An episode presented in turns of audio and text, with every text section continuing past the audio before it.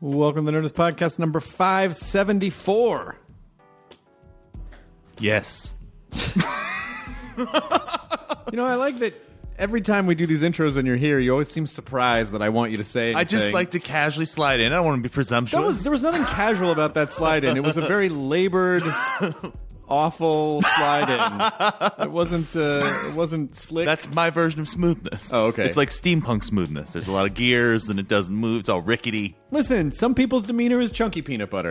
That's okay, Kyle. It's all right. Then you put that in a Reese's and it's delicious. This podcast is David Arquette, who, uh, you know, I'd been acquaintance with David over the years. We'd seen each other at various events, never really talked, and instantly became friends. He's a real nice guy. We've been talking and uh, texting like teenagers, and uh, and uh, he's a he's a good guy, and he's promoting his show Cleaners, which is on Crackle.com, and then also the independent film Field of Shoes, which is out on September 26th. So here we go, Nerdist Podcast number 574 with my new pal David Arquette, yes.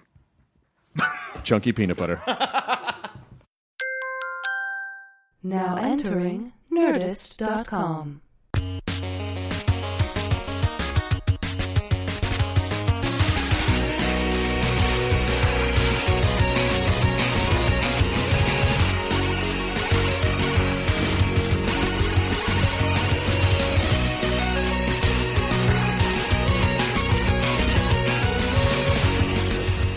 Bless you Thanks. for science. Well, Science. bless me. What's what would a wizard do?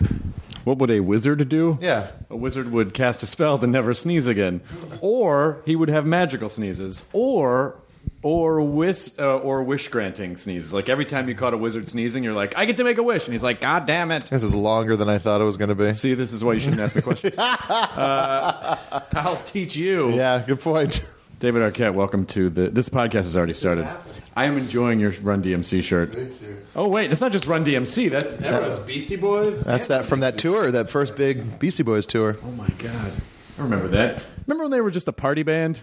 Yeah, yeah. The good old days. Well, not really a party band. Like uh, they Well, were. they were like sexist and telling kids to do drugs and stuff like that. That's the days I miss. Not the I'm still socially holding on to those days. I'm still. I really am. I'm sorry. I haven't giving up on the dream. well,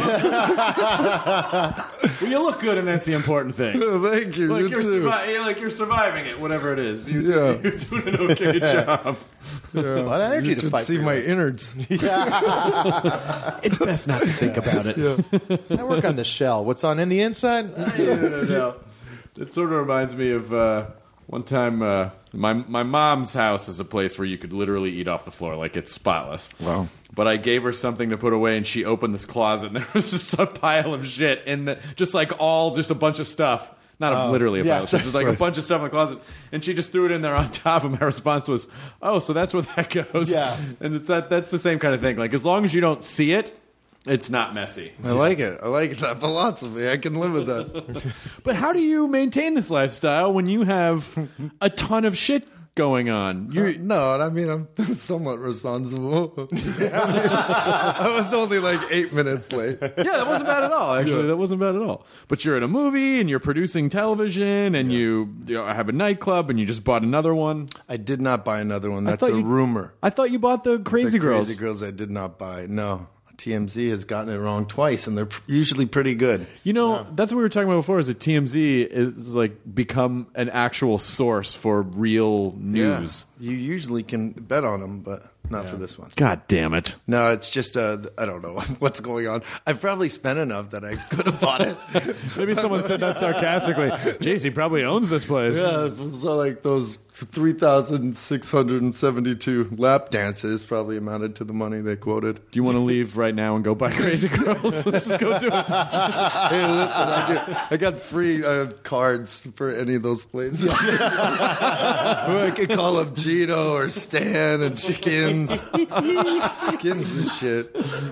There's a guy named Skins. No, there's Stan who owns Skin. Oh, oh, oh, that's Skin another is club. quite a spot. Yeah. Oh, It's a wow. good- it's a fun one. I don't know the uh, I don't know the LA uh, strip, club, scene, at all. I don't know it at all. I just knew I know the Crackle- ironic strip club scene, which is uh, Sam's Hofbrau and Jumbo's. That's the ironic strip club. Well, and Fantasy Island. It Yes, does yes, I've not heard of that. get That's any still more here? ironic Yeah. than that. Yes, it used to be Kelbo's, like an old like tiki lounge. And Yeah, I now remember. It's, It's- just it's in West the, LA, It's like- the best. Like it really.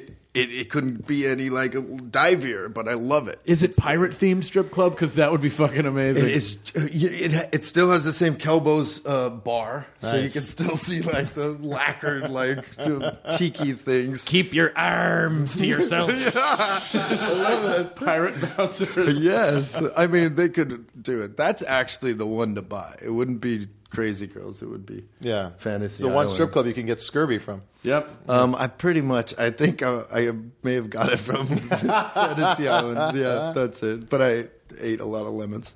Ye should watch Black Bertha pleasure herself with her own pig leg. Oh, it is really funly tragic that joint. it's fun. It's good. So what do you what do you what is it you specifically that you're working on now? Because I know you, um, uh, the you have the movie. I have a movie, The Field of Lost Shoes, coming out in like a week or so. So And now you're it's a Civil War film. you're just doing press for that, I would imagine. That and uh, I have a show on Crackle called Cleaners. yeah. So uh, those are the two I'm promoting at the moment. You've And done then- like 20 episodes of that, right? yeah, yeah, yeah. We did a.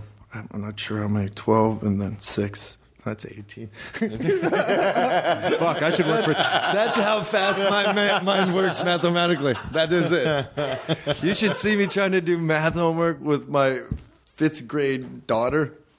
Oh my gosh. It's so hard now. I don't know. I'm not a nerdist in that regard. Like I am like in all the others. Like I love everything nerdy, but I'm just not smart enough. Damn it. well, math is a very specific. Math is one of those things where you, you know, you you, you learn it, and then when your brain just doesn't need to employ algebra anymore, your brain just th- kicks it out the door. Right. There's no reason for you to solve for x in a Yeah. day, in a daily basis. So it's not weird that you don't. That's not that's not crazy. Like that are you smarter than a fifth grader bullshit? It's not fair because that's all the shit those kids are studying right now. I Adults know. have responsibilities. They're keeping those fucking kids alive. Yeah. That show's still on, right? Is that timely? I think that's a timely ref. I don't know if it's on still. How do you like being a dad? It's the greatest. It really is. I have a 10 year old daughter, Coco, and a newborn, uh, well, he's four months now, Charlie West.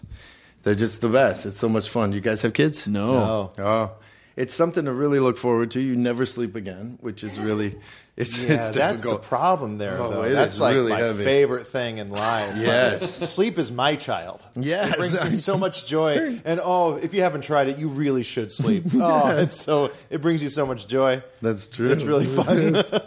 Now, everyone says like it's the greatest thing in the world. Did you think it was going to be the greatest thing in the world, or were you like, I don't know about this? And then the second you were a dad, you were like, I get it now. Yeah, um, yeah. I mean, once you see him smile, I mean that's that's like all he's doing right now. He's pooping, eating, smiling, and laughing and crying and um, sleeping. So, yeah, I mean it. Uh, it does change everything. And now Coco's like a little person. She's completely like the coolest. She's got a great sense of humor and she's got a huge heart and she's just a great person. So Are you stressed though? Because I'm in, so stressed. In like, in, like, in like three or four years, Everything. it's going to be like boys and I dating, and it's like, ugh, I mean, the whole thing's stressful. I'm a guy. We're disgusting. I know what guys are like. Yeah, but one. I mean, even before that comes up, you're just like, oh, I don't want anything to ever happen to him. You know what I mean? You have to completely like, just there's got to be some good in the world. Just please protect her. You know what I mean? Yeah. Protect him. You know, just let there be some beauty. I don't want you to go out with that boy. Dad, are you calling me from Fantasy Island right now? I am, and I'm seeing what's happening. I am here as uh, research. Well, I do have a really bad like parenting style. Like, I don't really hide anything, so I'm like, listen. If you don't want to get as tragic as this, don't do it. It's kind of what it comes down to. Like sometimes when it's a bad when it's a bad moment, it's like I know. But I think that's good though because I think I think kids can sense. Well, as kids start to get older, obviously, you can lie to them when they're young and be like, "There's a Santa Claus" or whatever. Yeah, yeah. But when they get older, I think kids can really sense honesty and authenticity. And I don't know. I don't think there's anything wrong with being like, "Hey, I don't. You know, I'm just a person, and you're a person, and oh, good luck. We'll figure it out together." Yeah, well, this is a sad this is a sad story, but it's all an right, honest story. But um, yeah, I have a nightclub, and sometimes we have to like work until two or three, and then I went home, and you know, you're drinking until you know one forty five, and you know, so I go home and I go to sleep, and I have to get up and take my daughter to school, but the time period there in in drinking and then being sober and then being able to drive, it wasn't there. You know what I mean? Yeah. And I had to take her, so I had to call an Uber. And she's like, "What are you doing, Dad?" And I had to explain. I was like, "Listen, I worked at my club last night, and I never drink and drive. And you have to. We, we, I know it's awkward, but we're gonna have to Yeah, yeah. ride with another person to school right now. I call that responsible. It's is your new responsible, but you know that also falls into the line of listen, honey. This is you have your whole life ahead of you. You can make the choices you, you want. You know what I mean? I hope you make the right ones. Don't. now I'll leave you with Armin, your driver. I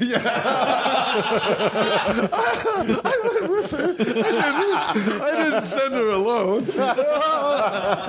Don't leave any trash in the car. Daddy's trying to keep his customer rating yeah, up. yeah, exactly. hey, Armin, is Fantasy Island still open? Skin probably would be. yes. Let's loop back. hour.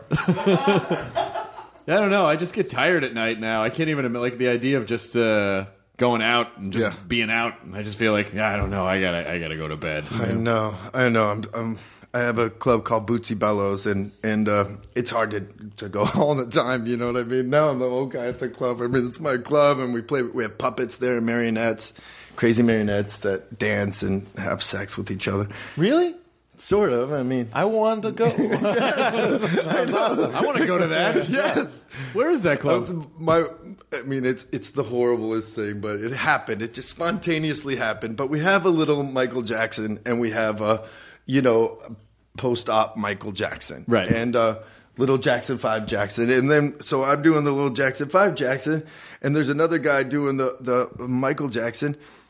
And then so they start freaking with each other, and I was like, "This is this is like Michael Jackson's ego's like like sexual like this is Freudian fucking horror horror."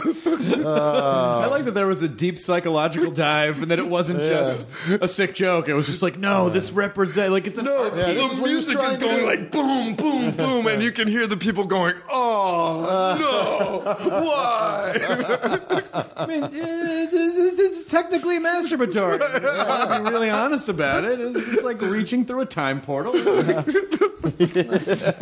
which is really what we're doing all the time. Every time we masturbate, is reaching through a time portal yeah, yeah. That's, to our younger selves. I think what you did is fine. I don't Oh, think thank anyone you. would be proud. Where, where's the club? Uh, it's right across from Boa on Sunset. Oh, oh, Where the oh. old bar one was back in the day. Oh, I went there. You did? Yeah. Were there puppets? No, there weren't puppets that night. My, Oh, my oh, friend, if it was a private party, then Pantera, uh, Sarah yes. W- w- runs the. she- Absolutely. she, was running a night that I went, Yes. and uh, In the back room, there's not typically. That's she does the back rooms yes, on Fridays. I was in the back. I went. I went, I went into the back room, but it's. Uh, it's a fascinating study in human interaction. The club, is. the club thing. I mean, Yeah. I don't, I don't drink, so for me, I experience every bit of it. Like, Yeah. from what I remember in the old days of drinking, you don't hear how loud and you don't really feel how crowded something can Yes. be. Yeah. But when you're very aware of everything, you're like, it's really loud. Yes. Oh, wow, there's a lot of people here. Yeah, yeah, yeah, But it was uh, it was pretty pretty jumping. yeah. I'd say it's been a successful club for like three years, so it's hard to do that in LA. yeah, yeah. Pretty wild, but You it's a good time. I mean, people have a blast there. What do you like about it? Uh, I like playing with the puppets. That's like my favorite part. Did I you really open a nightclub just to play with puppets? I know. I, my puppet like uh, the collection has increased tremendously. The Bob Baker nightclub. Oh, I love Bob Baker. Yeah, it's a good- They, it's a those guys and Bob Baker. He lent us some of his puppets at the beginning.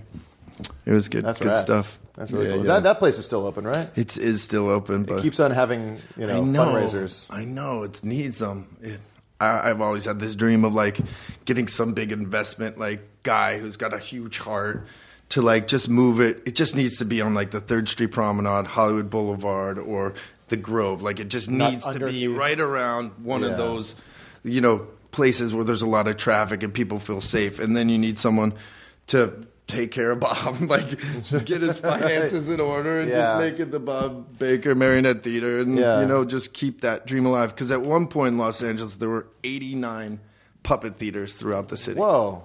Yeah, because they didn't have movies at the time, and they, uh, it was just like starting up. Movies were just starting, so you went to go see puppet shows, and there were adult ones and there were kid ones, and and so they had all these different ones. They had one adult, the- uh, one uh, adult theater on my head. they had one puppet theater where you'd you'd watch a puppet show here, and then you'd swing your chair around and you'd watch one on the other side. Oh, wow. And Olvera Street had a couple puppets. So Yeah. yeah. And even like when movies first started coming out, like the MGM movies, I have these two amazing puppets that they uh, they didn't have television, so they didn't have advertisements. So they do these little puppet shows of like Rhett Butler and you know Scarlett O'Hara, and they'd be in the same costumes. The same uh, costume makers had made these little Oh, wow. costumes for the puppets, and they'd like. You know, frankly, darling, I don't give a damn, and they do that like as a little puppet Like at show. the puppet theaters. coming to theaters. Yeah, Oh, They wow. would do, They would they do do, it on little trucks. Yeah, Oh shit. they drive them around the different areas in town. That's incredible. Yeah, it's pretty well. Do you build any of the puppets yourself, or you just like to operate? them? I've built one, a giant Michael Jackson, the really a weird one. I have a Michael Jackson thing, I guess, but um, That's weird. I built a Macaulay Culkin. perfect. I have bubbles. I have a Corey Feldman. I have literally Corey Feldman. yeah, just he's in my car. He just waits for me. And the other guy is Scott Land. He's the greatest. He was the head puppeteer on Team America. And he builds all his own puppets and he's just he was at our our place for quite a while and he's just he's the best living puppeteer in my opinion. now, how come you haven't produced a puppet thing yet, or have you? Um, I did. Uh, I've always used puppets in, in different things. I did something called Dirt Squirrel a long time ago that there was a little puppetness, and uh, you know, I I, I enjoy puppets. I don't know. No, I used, to, I used to have a So, puppet collection. You did? Yeah, yeah. But it got uh, when I started moving around a bunch when I left my parents' place. Like you know, they had it in boxes, and then their garage flooded, and it ruined all of them. No, yeah, yeah. Were they all hand puppets? Uh, a couple of them were hand, but like I had this nice like old man uh, Muppet puppet style that I got off of Puppets on the Pier in San Francisco, and like his hair was made out of like white peacock feathers, Yes. and it was just so it was like real like just a gorgeous gorgeous puppet. That a couple dummies, uh, one marionette, um, and then some other kind of like you know weird hand. Like you know, like the, the the spring and the squirrel one, like kind of stuff. It's just like, and they all got they all got just soaked and ruined and stuff like that. yeah, I had one kind of survived. It was a Groucho Marx uh, dummy um, that I ended up doing a, a comedy bit with with my friend Demorge, uh, where um, I was like talking about how my, my stand up isn't as good as it should be because it's better in conversation. So I got a I got a Groucho Marx dummy to help me, and I bring out the Groucho Marx dummy, but he's in blackface. Oh, yeah, And then I go, oh God, what? Are you, and like, what, who did this to you? He's like, what do you mean? You did this to me.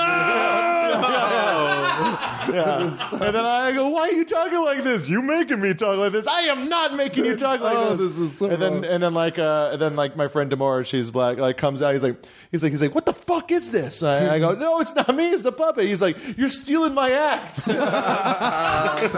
Let's see if you were Jeff Dunham, you would do that unironically. yeah, yeah, exactly. Yeah.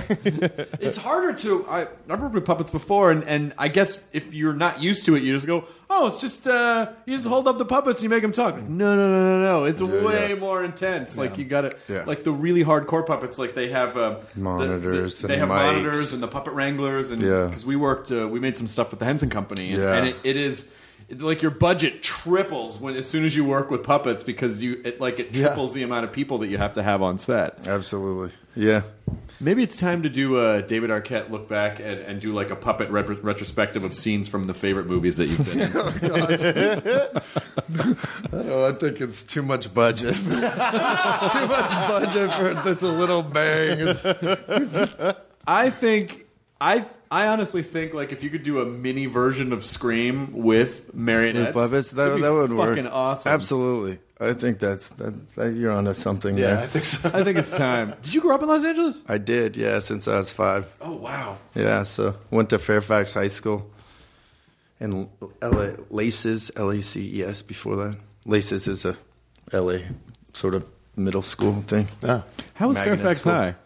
Fairfax High was interesting. it was wild. We were graffiti artists and break dancers, and it was a it was a fun time. It was cool. That's funny. That's that's the one that's on Fairfax and Melrose. Yeah. Right across from the silent movie theater. Yeah. from, uh, Cinefamily. It's so funny because it's like it's like was that really big at that high school, like the graffiti and breakdancing and stuff like yeah, that? at the time, yeah. It's for funny sure. because only like in the past like four or five years has like that area of Fairfax, like Fairfax Village, has become like like a hip hop kind of mecca because of like Yeah. the Odd Future guys and stuff like that. Like it's just like all streetwear, skate clothes, like But. I remember shops. before that, because I, went to college. Uh, you and I are, ba- I think we're the same age.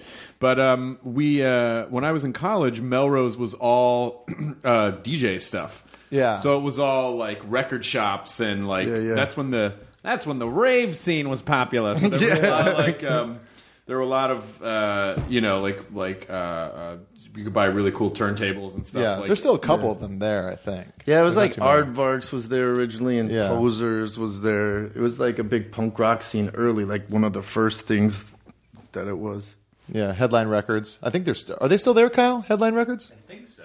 Yeah. Oh, Bleecker Bob's was there. Yes. And so- oh, and Tang Records was also there. Well, your gentrification is not complete until you get an American Apparel and an Urban Outfitters. And once that happens, you're like, well, I heard they're uh, kicking out all the dispensaries on there because they want to like high class it. I don't know if that's. po- It's like it's like it's always got to be kind of trashy. It's got to be a bunch of stores you've never heard of and really don't feel like going into. Right. That's most of Melrose. For What me. I don't understand is how there's like so many that have like the half like ladies booty bottoms and Yeah. then they're really tight pants and they're just those out front or like the sparkly clothes like Yeah. certain clothes and then I don't know who buys them. It doesn't ever seem I like don't anyone's either. in these places. I, I would, I because I, used to live off Melrose for about a year, and I would walk to the Starbucks. Uh, again, gentrification. Uh, I would walk to the Starbucks, and I'd be like, "Who buys these bedazzled boots? I know. that are in every fucking store. Every store. How can they stay? they all seem like the same store. It's kind of like when you go to like a like a Latino neighborhood and there's just like a bunch of stores and they all seem to have the same. whoa, thing. whoa, whoa, whoa, whoa! Kind of racist, Jonah. Why? The Latino stores of uh, you're, yeah, I'm saying the same thing about fucking shitty Melrose stores as Yeah, well. but fuck white people. I don't know. It's like not Rolla sure they're white. and all the stuff. I is- think, I think it's more like Armenian in that. I, Yeah, yeah, I, didn't want to go there, but yeah. uh, I don't know why. why I, went. I love my Yeah. Armenians. getting, getting back to Uber.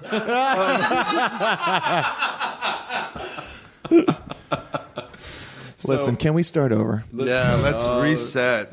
We got way too racial. Uh, I think it was uh, Groucho Marx that took us down that road. It was Again, me. Jonah dragged it down. It was me. yeah. Were, were they? Did they do the flea markets on Sundays when you were in high school? Had they been doing that the entire time? No, they started that at, right sort of after, probably. I like you know my. Like that. I, I enjoy the idea of going to a flea market, but flea marketing in Los Angeles is basically just.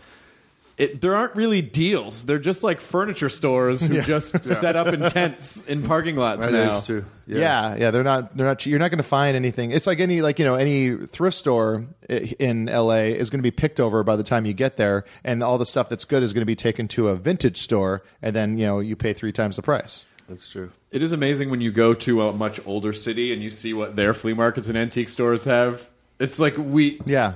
If you're really looking for antiques and trying to get a deal, go to Wertz Brothers. Wertz Brothers, yeah, in West yeah, LA. and then yeah. you go upstairs and you ask for Ruben. Okay. Oh. And say, Ruben, what's the new, like, tell, tell him the style you're looking for and what's in, and he'll take you around to the little pieces that are. Wertz Brothers, That's really walking cool. distance to Fantasy Island. exactly. you can go buy a chair and take it to Fantasy Island and get a lap dance. in it. Exactly. This is David Arquette's map of Los Angeles. It's weird. It just goes back and forth between Wertz Yeah, Brothers yeah. and Fantasy It's a cheap Uber drive to anywhere you need to be. I'm telling you, it kind of is. You go down to Sam Hoffenbras, stop at Langer's to get a, you know, nice pastrami sandwich. What is that? How much have you seen? I, I got here in um, '88, I think. Yeah. And uh, I mean, it's, it goes without saying that there are dramatic changes in Los Angeles since that time. Like, Yeah, yeah. so many areas of Los Angeles felt completely uninhabitable. Yeah. And now it's, you know, like, it's all, everything's kind of cool. Like, I don't, people shit on Los Angeles wherever you go, like, but there's actually really cool parts of I Los fucking Angeles. love Los Angeles. I got into Yeah, like a, a couple arguments just yesterday about people like I saw people shitting on Los Angeles, and I was, was retaliating. I think they're wrong. Yeah, I no, think it's a no. great My, city. my my comeback's always, well, you have shitty friends then, or, Yeah. or you're the shitty friend. Like, you're Yeah, just yeah. like, if you don't like it here, it's because you don't have good, nice people. Yeah, around. exactly. Any city is like what you make of it. It's like you know the, the thing I always hate uh, hearing when I'm in a different city is it's like yeah I tried the whole LA thing. Uh, that place sucks, and like that's the, that's something that somebody says who like lived here for a year and then didn't become famous, and then they're like, yeah, I tried the LA thing. That place blows. Right. It's Well, I get people them. trying to bond with where they go. Uh, I've been there. I mean, that place sucks, right? I go, no, it's like any city. Yeah, people say, "What about traffic?" It's not. It's not the worst in the country. Like Houston's worse. Honolulu is worse. Uh, New York San Francisco. City's so New York hard. City's horrible. Oh man, just kidding. I just can't take like the the sitting in between buildings in the back of a car. It Yeah. just drives me nuts. Exactly. Uh, but I, uh, I do not enjoy driving in New York. I would much rather be sitting in the back of a car, and it doesn't freak me out when you're in the back of a car and they're just zipping through lanes that don't exist. I'm like, well, they know what they're doing. I'm like, you know, they learned to drive here. It's probably Yeah. fine. But in any other city, I like my fingers would be gripped into the material of the seat. For some reason, when I go to New York, I'm like, ah, I don't know. They, this is Yeah, their yeah. ecosystem. They got it down. it's not Totally. that crazy. When I used to when I used to drink heavily, I used to take cabs everywhere. This is like in a pre Uber world. It's really not that long ago, but uh, it's really expensive to take cabs around Los Angeles. Yeah. Yeah, I mean that's why is. Uber blew up so big because a lot of the cab companies, like a lot of cab drivers here, like they screw people over. There's actually been multiple lawsuits throughout the years of like cab drivers being shitty and not having good business practices. I still like taking cabs once in a while, though.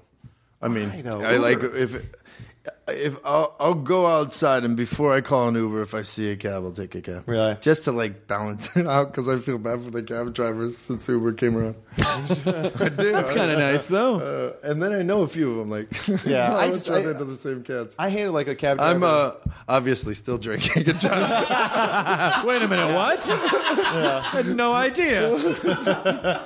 I, I just say, I hate the thing that happens in, with cab drivers where it's like uh, you get out and they like they tell you how much it is and you're like and you hand the card and then they go oh no cash and then you go no and they go I know. and they act like it's a whole to do Yeah. and like and you and the, you they're just they're taking a long time hoping that you go oh never mind I forgot I have cash for you Yeah. that's like that's they what just I don't wanna hate. pay the, true. uh, Yeah. they just don't want to pay the vendor Exactly. fee.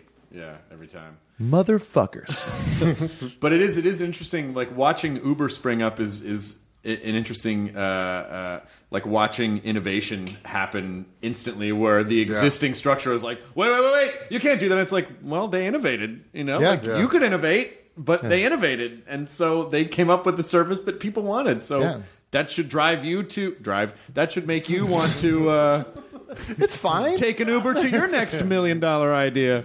But that should make people want to. That should inspire people to to innovate more. Do you? Uh, how do you run your company? Do you? Uh, I mean, because you guys. that we have no innovation. That's pretty much our thing. It's like we don't innovate. But you make a lot of. You make No, I'm television. just though. You kidding. guys make a lot of television. Yeah, we have a, a show coming out. Oh, well, they're doing Cougar Town, our final season, and um, and we have a show called Celebrity That's Name Craig's Game. show. Yeah, Yeah. That's right, Craig's yeah. the best. He, I love Craig. They, me I- too. he asked me to do the show, and I, I was, I'm out of town performing. You're Otherwise, also I, probably insanely busy all the time. like no time for. but I would do anything for Craig. I just unfortunately he's the, the dates greatest. didn't work. But I saw the, the I saw the sizzle reel for it, and the show looks great. Yeah, it's a lot of fun. It's just the game Celebrity essentially, and we mixed it up, and you know, it's like a companion to uh, Family Feud or whatever. But we have like Debmar Mercury and and uh, I'm blanking on like the biggest company in the world. That's my partner. Hold on.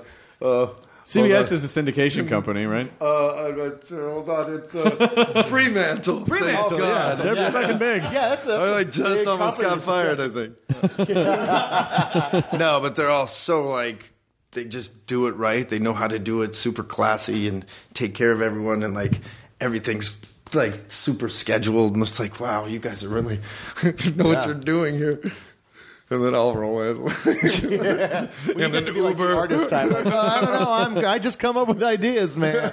You handle the rest. You must you must know what you're doing though. No, 'cause I know things, what I'm things doing. are going very things seem to be I've going been doing it well. for a long time, for like 27 years. So Isn't that crazy? Do you ever do you ever just think about that and go, "Wow, I actually do have a skill set."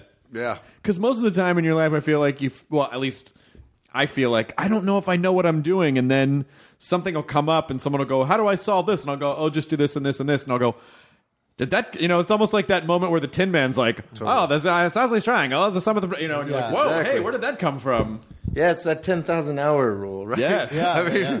you know, there's something to it. I mean, I'm not sure I'm that many hours yet, but somewhere along there. Are you, you? Do you ever get used to just from being in the family that you're in and being the relationships you've been in and being in the press the whole time? Does that?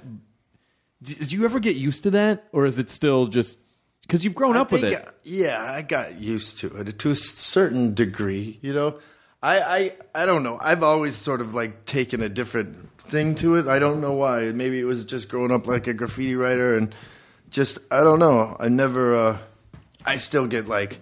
I guess I get starstruck to a certain extent, or like. Uh, I get social anxiety at those parties. I, I don't. I don't always feel like I fit in completely with all of that. But um, uh, I guess I got used to it. I get used to it, but I like it more when people probably. I, I'd assume that you have a similar thing, just because because your show. I mean, at midnight specifically, it's just so sort of personal in a weird way.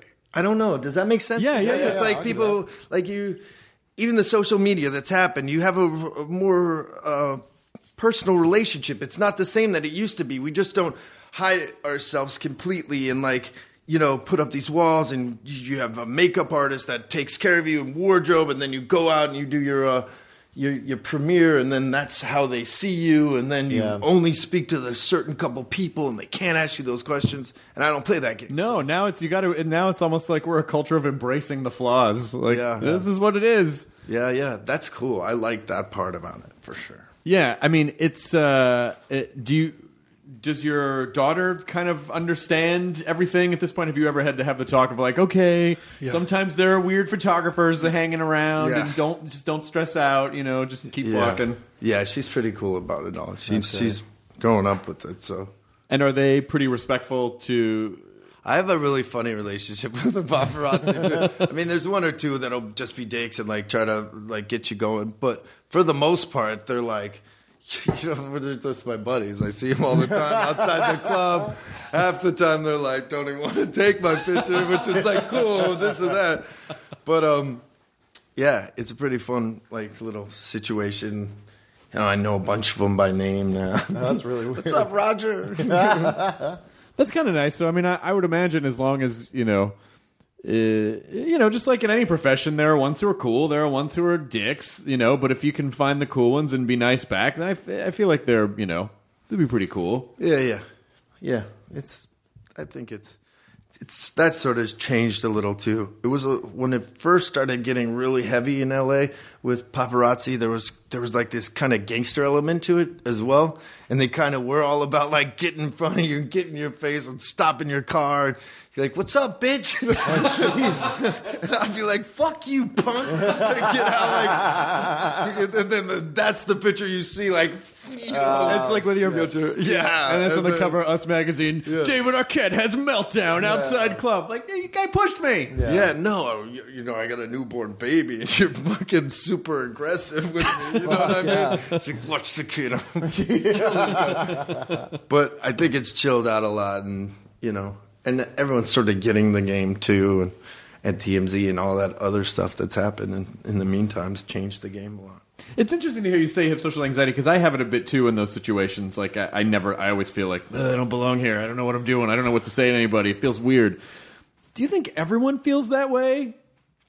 Not everyone. No. I don't. I mean, some people are just really great at that. You know what I mean? It's like Bill Clinton, for instance. My my uh, my fiance, her her um, uncle was his chief of staff for the first term, uh, Mack McLarty, and he uh, she just tells me all these stories about Bill and all of his stuff, and he'll learn something about you know a person that he's meeting. He has people that help him, obviously, and he learns something. He has this game where he remembers their name, he remembers where they're from, he remembers their kid's name, he associates it with something in his life, so that when he'll see them like three years later, he'll say, "How's your daughter?" and oh, blah blah blah, and all this stuff.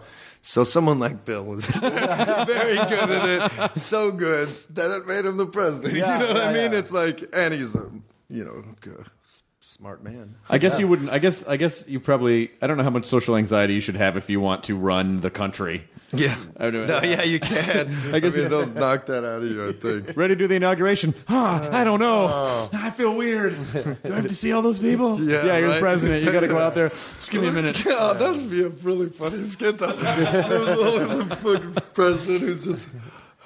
Oh, I guess it was like the King's Speech. I guess that Yeah, was. yeah. It's a great movie, right? Uh, yeah, but in America, yeah. not over there, the goddamn British. But there are some people that are just really good at. It's like some people are really good at auditions. Like I have an uh, it, implode inside in auditions. Oh, I mean, hate 'em too. gotten sometimes a little better, but there's this whole element of being judged and like mm. people talking and like uh, I don't know. It makes me sweat, and that's not good in a audition space. No, you're like all like sweaty. It's like, are you ready? Yeah, I'm ready. Sure. There was a there's a weird, and I don't know where it originates, but there is this there's this very strange party network in Los Angeles. Uh, and when I was when I was in my early twenties, I was dating a girl who was part of that. Yeah. and it was this group of like all her all of her friends were like. Tobey Maguire and Leonardo DiCaprio and Jay Ferguson and all this this like little knit group of like young actor kids. And every fucking night they knew about something that was going on somewhere. And this was kind of in a pre-internet era. And I and I can't it's like where where where is this strange where does this come from? Because I don't know. I, I don't even. It's, it's part of my business. I mean, right now, I mean, essentially, what they're called now are promoters, Right. Yeah. You know what I mean? And but back then, there was they still sort of had them. They were sort of the party people, and and uh, yeah, they just you know essentially they know where all the new hot girls are, Oh, and they sort of have a link on them, and then make sure that they like. You know, they take them out to dinner, and they'll, sometimes people will take them shopping and stuff like that, and they'll keep them sort of in this little core group of, you know, this little amoeba of party people that go to different places. That when you go to that place with this group, then you have the hottest girls in town at your party, and it's immediate party wherever. oh, interesting. Because I remember. Uh, It's easy when Leo or Tommy are going back in the day. Yeah. Yeah, you just kind of stand near them and you just sort of get hit. It's just like it's just like you're in the smaller fishing boat. Like, yeah, we better we better get next to the Bubba Gump Shrimp Company over In there. that wake. but No, no, literally. I mean, this is a horrible thing to say, but I'm going to say it. I introduced Leo to like a bunch of his best friends, and I pretty much, I think they left me for. I got dumped. a little bit, little bit. I mean, they still show the old man respect, but they definitely are all better friends oh, now than Well, I, I am. remember. I remember in like '97, my girlfriend at the time, we went to a Thanksgiving dinner at like at Brent Bolthouse's place, which Yeah. is just this really cool apartment above, um, sounds like above where the comedy store is, and uh, and he was really nice. And I think that's where I met Sarah for the first Yeah. time, and. um and he just he like he promoted a couple you know like a handful of nights around town and now he's like Yeah. fucking like giant office building like it's Yeah. a he's a he's a like a an industry Yeah, now. he certainly is. He's always been doing it. He was I, when I first ever went went out. It was at his spots, and you know, he'd always been really cool about you know working together and and working with Jeffrey Best, another guy who does a lot of stuff like that. What have you learned about human nature from from, from running? Or is LA so unique in the sense of the type of people that it that swirl in this? Uh, I don't know. Like, what's the quote about human nature? What have you learned about people like you? Because if if you're if you run a night if you run a nightclub, basically, you're seeing people sometimes at their best and sometimes at their worst, and Yeah. you're seeing it's a it's a non I mean, like you're basically it's a petri dish where you're just watching people interact nonstop. Do you feel Yeah. like you have a better understanding of human beings? I, I think I don't know. To a certain extent, there are stuff. I mean, I'm amazed at how sometimes people can be pretty bad and they still, you know, you know, they still thrive or, or get along or like, geez, these are evil. Yeah. You know, Like some I mean? people There's just- some people are fail fucking upwards. assholes and they're just still assholes, you know, 30 years later. Well, yeah, yeah. How do you keep fights from breaking out nightly in your club? I mean, you're talking about the where where dudes are in super alpha mode. Yeah. their hormones are raging. They're drunk and whatever else. I've And- only had a couple people tossed out, and I don't like to do it. But uh, when they get like uh, aggressive and violent, like you know, we have this one like big dragon, like a Chinese dragon, Yep. and it's a it's a puppet. So if somebody buys a certain amount of champagne, we'll come out with this giant, you know, dragon. And one night, I got like grabbed it and shook it, and my head's in there. Oh, shit. so I like just like pushed him toward a, a bodyguard. They bounced him, but uh, yeah, a lot of the time, I'm always like walking through the like. I'm sorry. Oh, excuse me. Pardon me. You know, I'm like the the Bugs Bunny in that cartoon. excuse me. Excuse me, pardon me, excuse me, excuse me, Yeah, yeah. excuse me, excuse me, Uh, That's how I walk through the the club, and that's sort of how I try to approach everything. I mean, it's hard to sometimes because people are aggressive, and sometimes they really just want to fight you. Yeah, no, it's. A, I mean, as a, like I'm, I'm a you know big guy, so I learned quickly to like when I was going through you know a club or a crowded bar to just same thing. Sorry, excuse me. Like I have to like I because if I bump into somebody, they it's like it it's a big bump. Right. Like they like bounce back, and Right. it's like and you know there's been so many times in my life where like I just you know I'm trying to get by, I kind of get pushed, I bump into a guy, and he's ready to go for a fight. Right. And so it's like it's it's a good way. Like I like to think that like I like to think so. It's like that's how you try to live your life. Like getting through a crowded bar, try not to you know mess with anybody, so nobody messes. With you. He doesn't with want to fight you. He Everybody wants to fight wants his own dad. Yeah, yeah, yeah, exactly. Everybody wants to be respected. Yeah, I think, yeah. you know, for the most part. yeah, Everyone wants to. I think people want to feel significant in some way, and the way that people pursue significance, you know, they can pursue it in a. It, it can just be in, in like micro significance, like in like that's their bar. You Yeah. know, like that's their territory, or it can be in a in a macro sense of like, oh, they want to, you know, b- build a bunch of things and be, Yeah. signi- you know, like they want to be Trump or whatever. But it, but ultimately, I feel like a lot of the eternal struggle of life is the sort of the fight for significance and maybe that's a biological like oh my dna has to live on and so i must be significant so that i plant my seeds you know i don't know what it is but uh, but it definitely how do you feel like you what what's your struggle with significance Oh, uh, I don't know. like my whole, I don't know. I have a lot of struggles with it. um, I mean, you know, is it like as a- growing up, I always, you know, we, we came from an abusive family, and that's one of the, the things that we've learned. Like, uh, my mother was was abused, and she abused us as kids, and, and it was a, a, a traumatic way to grow up. But through the process, she did a lot of work on herself, and she eventually became a marriage family counselor, and she did all of this you know, intern work where she worked with all these couples and she got breast cancer and she fought it for a long time. But on her deathbed, she got her certificate to be a marriage family oh, counselor. And I was like, Mom, this is like your certificate for life because essentially she won. You know, you won. You can graduate now. You can not worry about it because she, through the process, and even though we were abused, none of us have, are abusive to our kids. So mm-hmm. that's sort of like a thing. So my thing growing up was I always wanted to be the, the good kid. I wanted everything to be fine. Like, how can I help? I was like the you know mascot or whatever.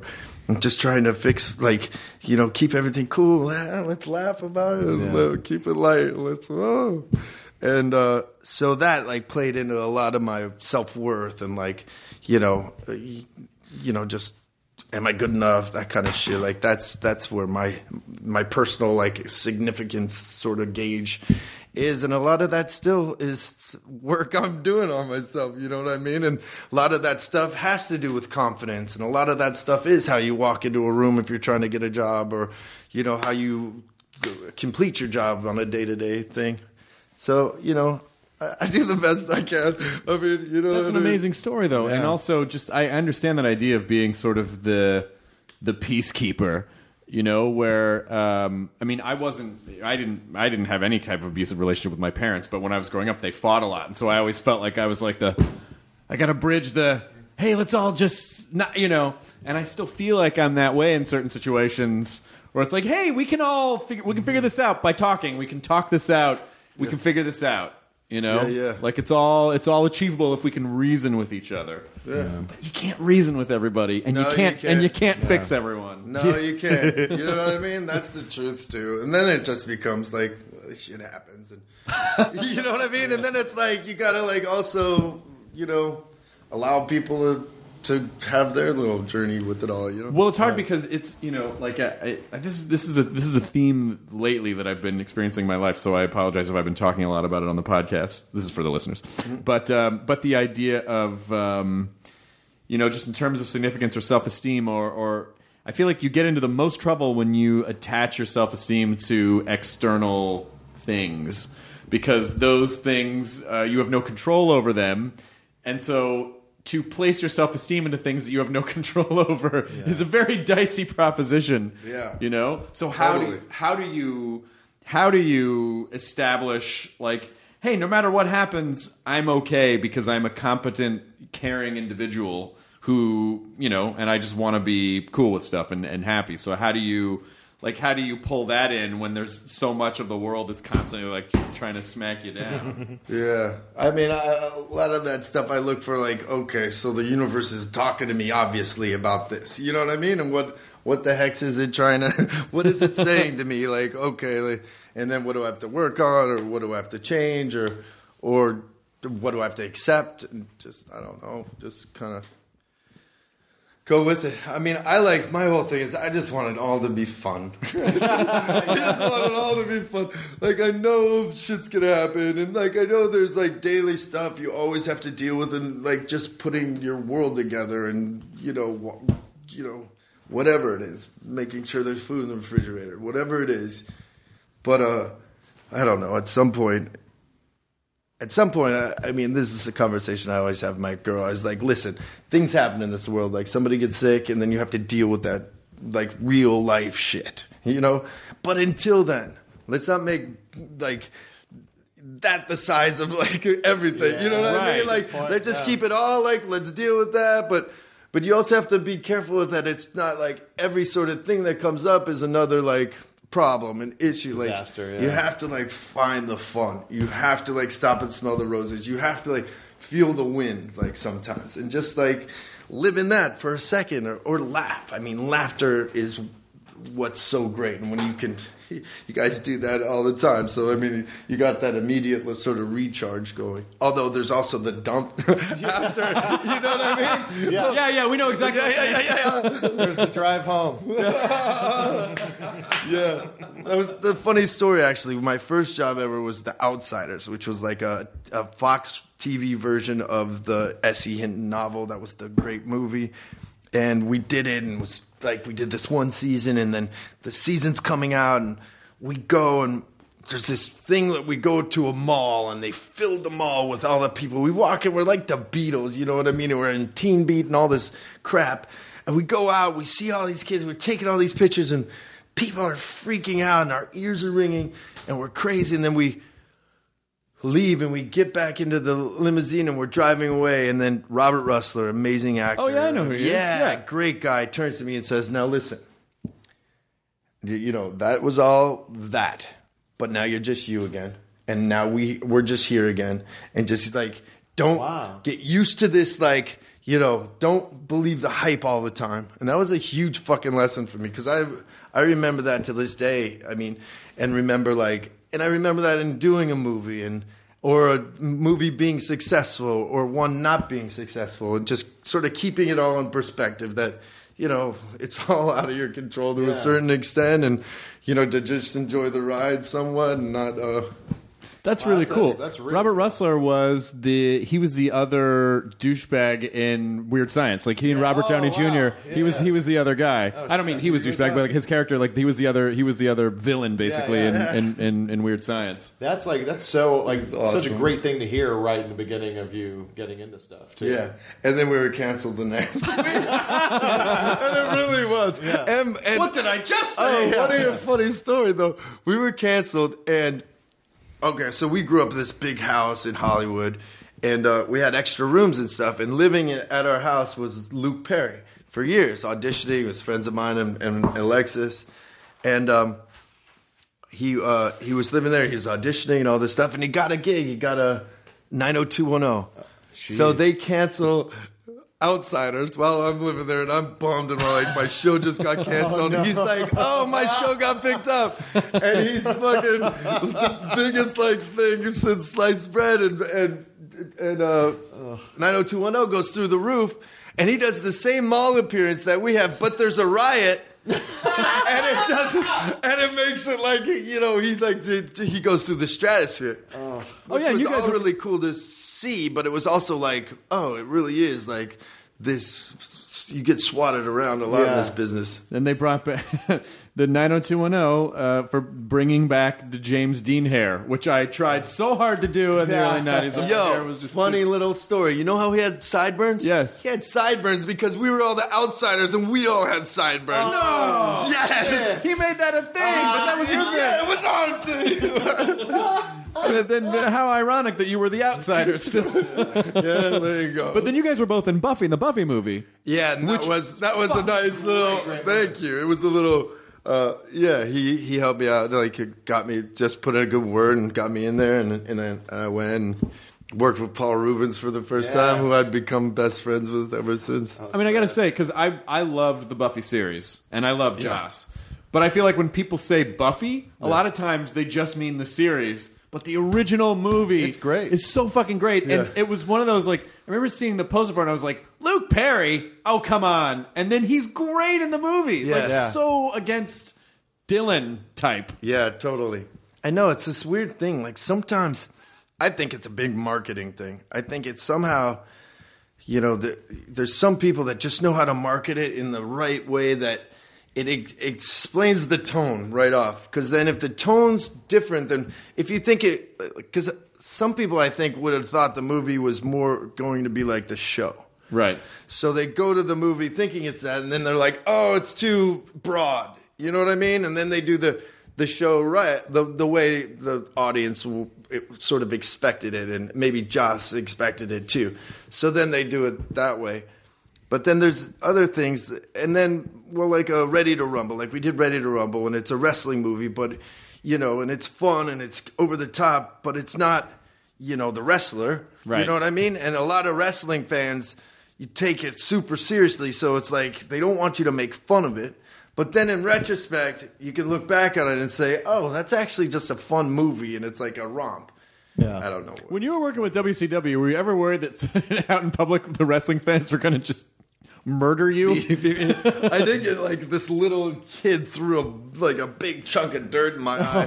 Jesus! And no, I turned around. It was like a ten year old kid. And he was like, "Flip me the bird." I was like, "Dude, I just brought the belt out for you guys to like take pictures with. What are you doing?" yeah. That's that's not a belt you want to get an ass whooping with. Yeah, Uh, that, uh, surprised Bam Bam Bigelow didn't take me down. he was a good guy. So you've done a lot of really fun stuff. It sounds like I I, I mean I, I think the the idea of you know hey let's make it fun that's such a great because then it's not so tied to a specific thing that you're doing. You're just you're you're trying to apply that filter to everything. Yeah, and then that that sort of makes everything manageable and you know but you can learn when you're having fun and you know like Sure.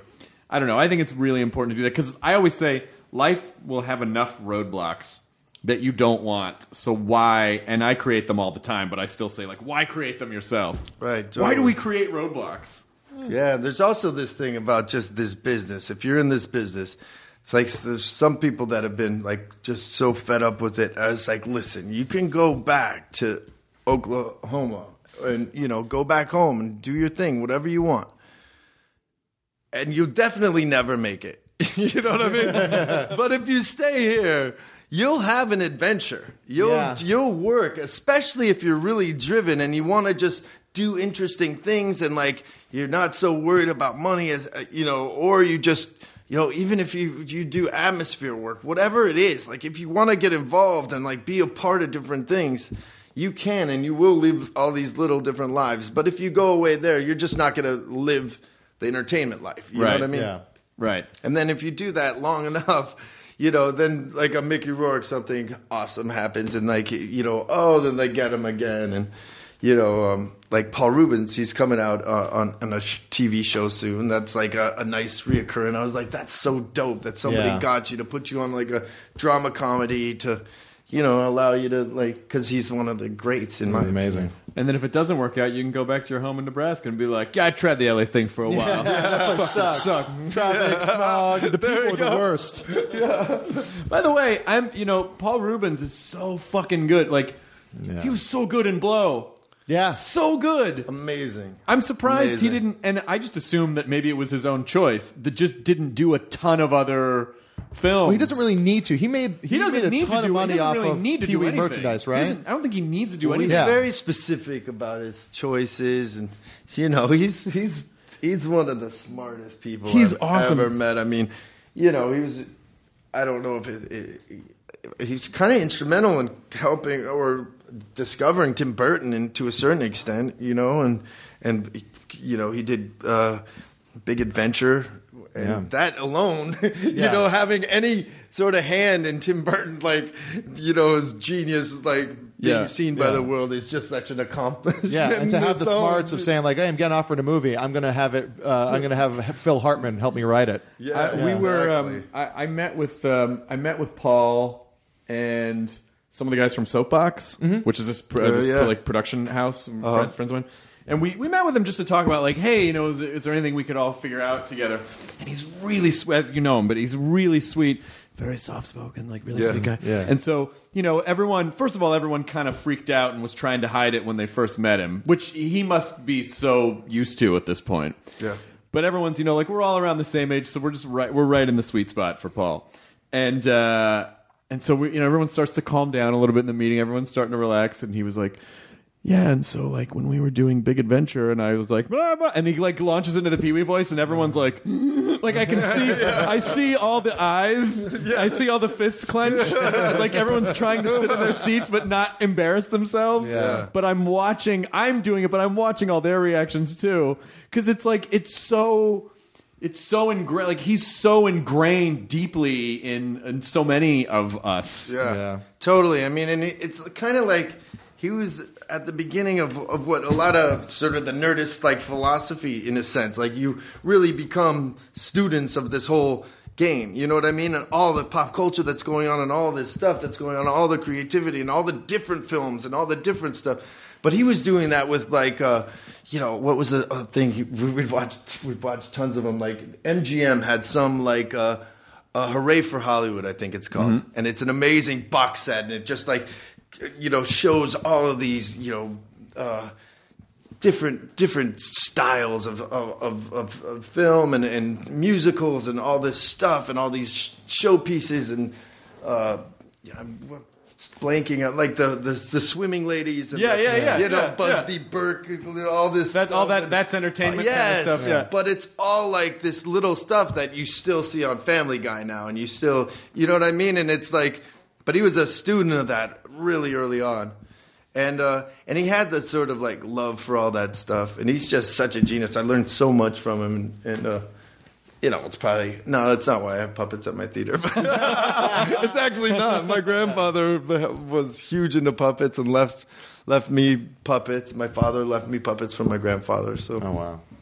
You ready for this idea puppet strip club i'm telling you Um, by the way, it's exactly what I wanted to do with Crazy Girls. I didn't want to buy a strip club. I wanted to turn it into a burlesque club, and you know, part of it is during the day. There's a you know a puppet show that runs you know a few times a day, so Yeah. you can like do something fun for people that are going around those buses. And then at night there'll be girls involved too, and then uh, uh, you know because there there were these adult themed puppet shows back in the day were fucking dope. Yeah. Did, did you? Uh, uh, I just brought this up in our morning writers meeting today. I think we're going to show a clip of it on the show tonight. Maybe 15 years ago, I was at a video store in West LA, and there was in the bargain bin, like in the front section, not even in the adult section, the front section for 99 cents, was this puppet porn from the 70s called "Let My Puppets Come." Did you ever see it? No, I haven't. It's fucking awesome. Do you still have it? no kidding. I don't know where it is, but that, but we found a clip of it. Uh, we showed a clip in the morning meeting. Unfortunately, it was on was like the clip they found was on like a like a flash porn site. Yeah. So of course everyone in the meeting were like, "Huh, "Sorry about all the banner ads around." And you can sort of ignore that and just focus on the puppetry in the middle. It'd be great. Very good. It's just like you know, it's like the last thing people want to see in the in the morning writers meeting is like puppets fucking and then a bunch of gaping porn. Yeah, like, around. yeah. But the uh, but it's basically it's this kind of vaudeville the like the it's like vaudeville comedy style. Yeah. But it's all puppets and they're and and they're in these like satirical porn scenes Yeah. like fucking each other. That was sort of taken from this thing that Sid and Marty Krofft did for the World's Fair called, uh, like, I don't know how to speak French, but it's Dolls of Paris is the translation, like Pou- Poupées de Paris or something like that. And uh, on the soundtrack, they had Elvis Presley, Frank Sinatra, L- Liberace. It was one of the most expensive soundtracks ever made. It was made for a puppet show, and it was made for the World's Fair. That's another thing. I don't know. The World's Fair, they need to bring the World's Fair back. It's such a cool thing. Like we do the Olympics. You know what I mean? Yeah. And it's for it's for, you know, sports. But why isn't there a World's Fair that people anyone can go to and it's like Comic-Con on acid? You know what I mean? It's so much bigger. It's Yeah. like every nation is involved and you're coming, you're bringing this stuff and the organiz I mean, Yeah. it's just such a no-brainer. I think the it's reason- my Uber. It's my Uber. I think, the, yeah. I think the reason that, by the way, it'd be really funny to see like David Arquette buys World's Fair, Yeah. like that you just have your own World's Fair. But I think the problem is that um, when the World's Fair was a was a thriving enterprise, I think it's when people just had no way of being exposed to anything more than what their local community was, and now it's people are just like, I'll just pull out my iPhone. You know? Yeah, but- no, think- but if you could go to the World's Fair, oh, and Oh, I then you agree can with you. actually sit right there and then look at the hover car. I, You know I mean? I agree with you, but I I think it think I think that's why I think Yeah. maybe that's what part of the cultural problem is that Right. people are just like, yeah, I don't know, I can just look that up. Well, and- if Yeah, yeah, anything, yeah, for totally. cities to have new monuments, you know, the Space Needle, Come and the fucking Ark, and, yeah. Exactly. Yeah. I, I, I'm still, I still am upset that they never rebuilt the Twin Towers, like anywhere.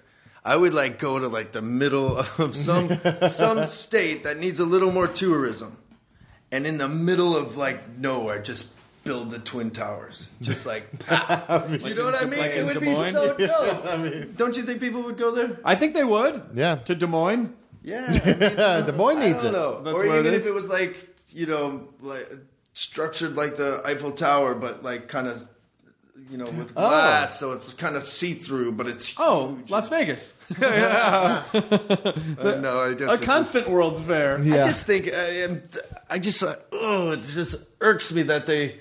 I would just have built the same thing like a little bigger and badder. You know what I mean? like I got it, the Freedom Tower. It's cool, it's beautiful, but come on, where's the, where's the skyline? Where's the Twin Towers? Bring them back. Yeah, you can't stop us. We just come back stronger. It's time. I don't know. well, we're at an hour, which always makes me sound like a therapist. Uh, Yeah. Well, we're at an hour, David. Thank We've you. explored a lot of themes today, and That's hopefully, you know, for next time though, I really want you to work on like, let's see if we can really start to explore this burlesque puppet theater idea. absolutely. You know, because you know, manifesting ideas in the real world, that's where true joy comes from. Thank you. no problem. But it's good to see you. And oh, do you want to do you want to plug do you want to plug everything that you Yeah, um, The Field of Lost Shoes is coming out. It's a Civil War film uh, that's really, I'm proud of. It's a really great movie. And, um, and then uh, Celebrity Name Game and uh, Cleaners on Crackle. The, the, the, the, the Lost Shoes movie is basically like a bunch of kids going, like being sent off to Civil War. right? Yeah, it's these kids that were at the Virginia Military Institute, and it's it's centered around the Battle of Newmarket, which was toward the end of the Civil War. But uh, it's when the South sort of stood up to the North and, and won this specific battle, which was really important. But they pulled kids out of the Virginia Military Institute, and they were like 14 to 17. And they never w- were even prepared for war, and they just sort of like showed extreme courage. And because of them, they um, won this battle. And I'm the one that blows them all away. I'm Captain DuPont, who's like, fire, Well, I mean, destroy them all. listen, in a way, it's kind of good the South didn't win. I mean, It is, it's true. Sort of did a good job. I mean, It's I- true. You know, if I'm yeah, kind of looking at the way things played out, and uh, it kind of worked out okay. I know. So, I good know. job. It's it's interesting because the kids like the South are the you know they're the heroes in this film essentially. Those little pricks. So I had no I had no problem blowing them away. But with all due respect, uh, um, at the Virginia Military Institute, they still every year um, have a march and sort of reenact that. And my grandfather. Uh, Cliff Arquette, who was a character named Charlie Weaver, had a Civil War museum in Gettysburg for several years. Oh, wow. Just to add to the craziness.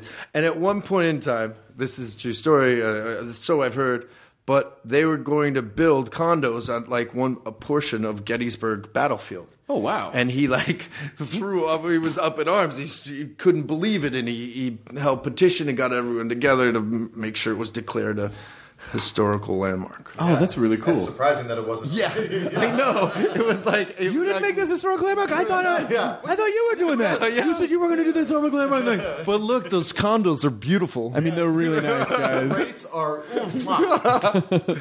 Well, thank you guys. Yeah, Thanks man, it's good me. to see you. You too. Enjoy your burrito, everyone. That's how you end. We end with enjoy your burrito. Now leaving Nerdist.com. Enjoy your burrito.